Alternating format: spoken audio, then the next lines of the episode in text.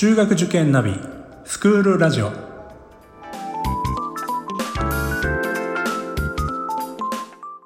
スクールナビゲーターののびるです。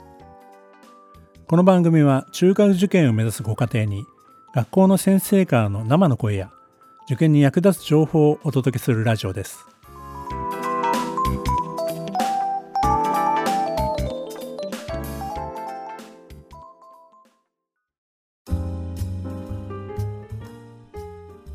今回は成田高等学校附属中学校の宮永先生にお越しいただきました。先生よろしくお願いいたします。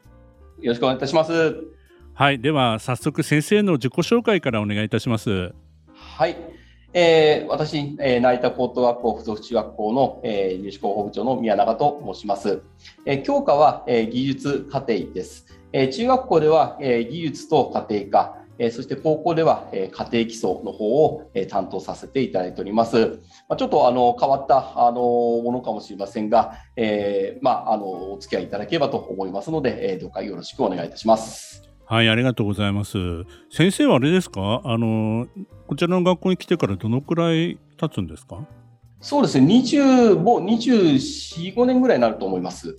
24、5年はい。ということはもう、生まれた子供がもう社会人になってるような そうですね、えー、はい、もうあのそうですね。回ってきたという感じですね、えー、最初の頃の卒業生の子供はもうあのちらほらあの見かけるようになってきました。あそうですか、はい、あの部活動なんかの顧問とかもされてるんですか？はい。あの高校ですけど文芸部のあの顧問をしております。文芸部？はい、はい、どんな部活動なんですか？そうですね。あの普段はえー、まあ、あの冊子を作って、えー、生徒たちがいろんなこう散文とか、えー、俳句とかそういうものを、まあ、寄せてそれを冊子にして発行して、えー、配布してます。でそれ以外にもあの公文連に加盟してますので、えー、他の学校さんとあの研修会とかあと大会とかそういうものを行って、えー、昨年度はあの関東大会の方にあの出させていただきました。あそうですか。ああの成田高等学校さんっていうとね、スポーツでも結構有名な学校さんだと思うんですけどあありがとうございます。あのそういった文化部での活動もすごいですね。はい、あそうですね。あの結構競技かるたとか放送とか、まあ、音楽部とかあの中学から始めたり高校から始めたりする生徒が結構力つけて、え大会あの全国大会とかにも出られるようになったりする生徒も多いですね。はい、ありがとうございます。では早速ですけどもまずはあの歴史といいますかね遠隔とかそのあたり基本的なところからお話しいただけますでしょうか。はい、ではあの本校について簡単に紹介をさせていただきます。えまず、えー、本校の、え見学理念から、え紹介をさせていただきます。え本校は、え成田山の宗教的使命の達成と地方文化の向上です。えー、本校は、え明治31年に、え旧制成田中学校が設立されました。えこちらの、えまあ、引き継いだ形で、え成田高等学校が設立され、えその後に、え昭和42年に、え附属中学校が開校し開校しております。で、え、それまで一貫しているものとして、え、成田さんの宗教的使命達成と地方文化の向上、こちらを掲げております。で宗教的使命という言葉についてですが、えまずあの本校の創立した明治時代の話になってまいります。えその当時の成田さんが地域を担う人材を育成をすることを通して社会に貢献する、そのために作ったと言われております。よってあの宗教を広めるという意味ではなくて仏教の教えを通じて命の大切さや社会貢献をするというそのような道徳的な意味合いを持って生徒さんの育成ということで現在まで取り組んでおります。えそしてえ本校のあの教育の,、まあ、あのまず方針としてえ育てたい生徒というのがあります。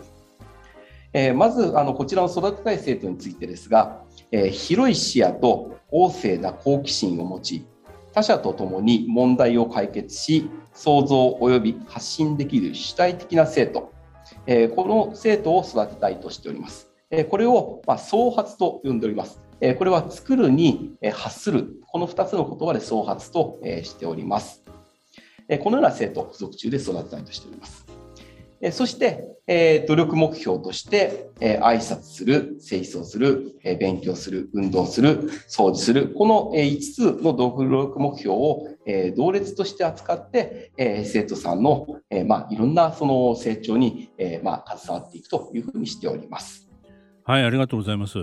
あの今のお話伺うとやっぱり学校の中での規律とかそういった部分も結構重んじられてる学校さんなんですかね？はい、そうですね。あのやはり社会に出てからいろんな社会に対応するためにはある程度まあきちんとしたえ礼節を持って、え世の中に出てる方が、まあ、やはり社会でも受け入れられやすいし、ま本人としても、まあ、あの馴染みやすいっていうのがあります。そういう面では、えやはり服装面という面では、えまあ、あの他の、まあ、学校さんに比べればもしかしたら少し厳しいかもしれません。まあ、具体的に言えばあの男子はあの、まあ、例えば耳にかからないと髪が耳にかからないとか、え女子は前髪が目に入らないとか、まあ、それあとはあの肩にかかるようだったら、まあ、縛るとかそういうぐらいのものだとは思いますが、まあ、あのこのようなことをして、えー、まあ社会に行く準備をしていくようなことをしております。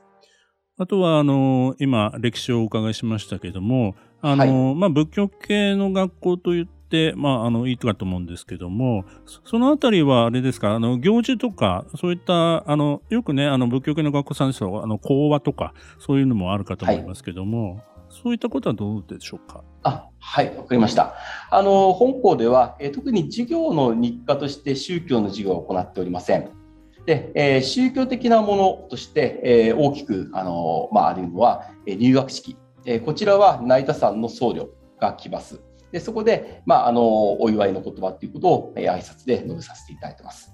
えそれと、え年に1回、え宗教講話というものがあります。でこちらはあの付属中の生徒は、えー、成田山の本堂の方に、まあ、これはあの歩いて、まあ、あの10分ぐらいになるんですけど成田山の本堂の方に行きましてあの大駒修行というあのお坊様が唱えるお経この時に一緒に今同席をすると。まあ、別に生徒は生徒正座とかはしないんですけどあの普通に、まああのまあ、あぐらとか、まあ、何らかの形で座って、えー、そして、えー、そのお経を聞くと。でその後に、えーまあ、成田山でのその取り組みとかえあとは道徳的な意味合いとして、やはり命の大切さとか、まあ、あの共生教育とか、まあ、地域貢献とか、えー、いろんなあの成田山で行っている活動を、まあ、あの生徒さんに伝えるということをしております。まあ、あの主に、まあ、あとは卒業式でも、まあ、あの僧侶の方の方の、まあ、挨拶があるという形で、えーまあ、この大体この3つが宗教的な、えー、行事となっております。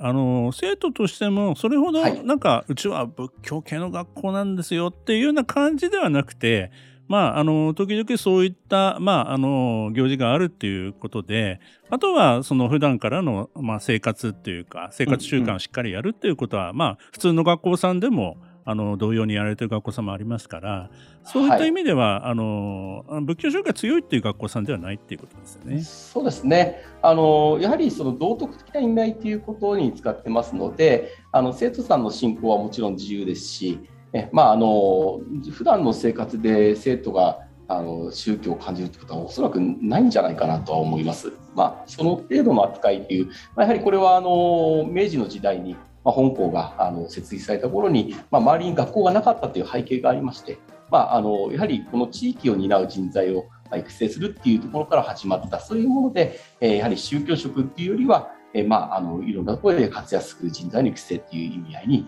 なっているとなるほどそういう意味だと思います。ありがとうございます。まあ、あの、通学されてる方っていうのは、やはりもう、あの、千葉県、まあ、特に成田市を中心の方々が多いかと思うんですけども、あだあ大体あれですかね、あの一番遠い方でどのくらいの距離から時間で通われてらっしゃるんですかね？そうですね。あのまずあの本校通う生徒さんの一番多いのは、まあもちろんあのおっしゃる通り成田市であるんですけど、次に多いのは千葉市なんですね。はい。で千葉市は千葉駅からでもあの成田駅まで40分弱ぐらいかかります。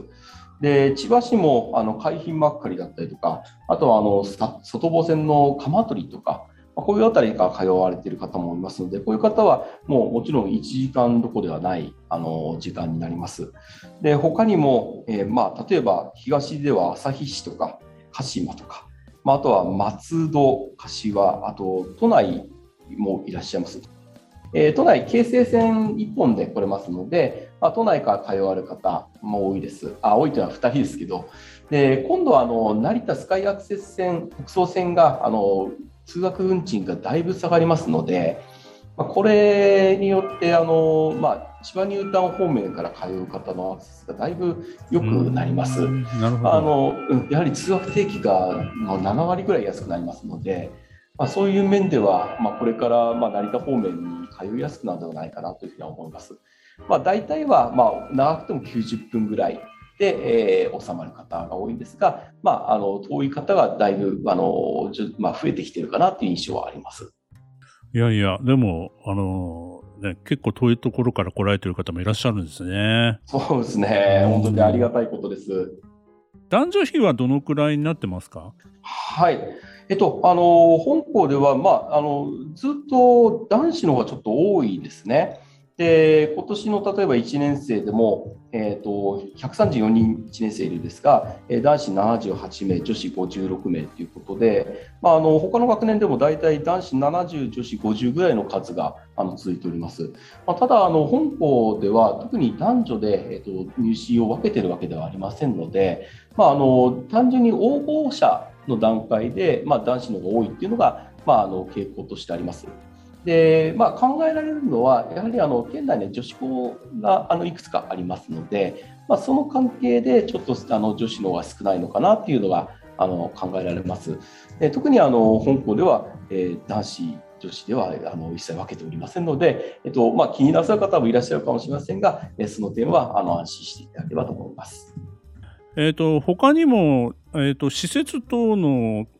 ところでは先生何か、はい、あのご紹介いただけるところはございますか？わかりました。えっと、あの本校は、えー、ちょうど10年前に、えーと、現在の1号館が完成いたしました。まあ、あの震度7にも当然耐えられるような、えー、そのような校舎になっております。えっとまあ、食料も、えー、当然ながら、えー、被災した場合に、えー、帰宅困難な場合とか、そういう時にも、えー、対応できるように、えー、食料を備蓄しております。えー、また、あの前回 Wi-Fi が通っておりますので、えー、生徒たち iPad を同時に使っても、えー、まあ、あの十分授業できるようにやっております。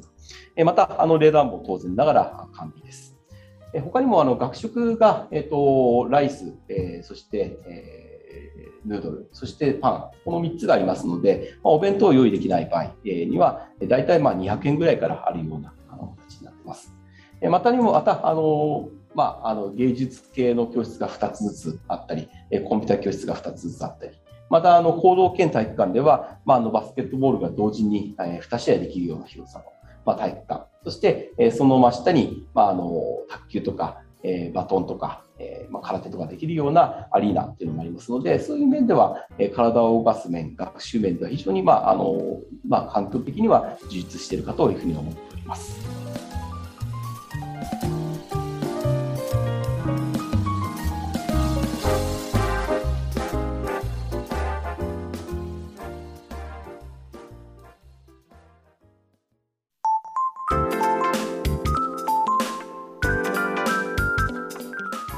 スクールラジオでは番組への感想、出演してほしい学校など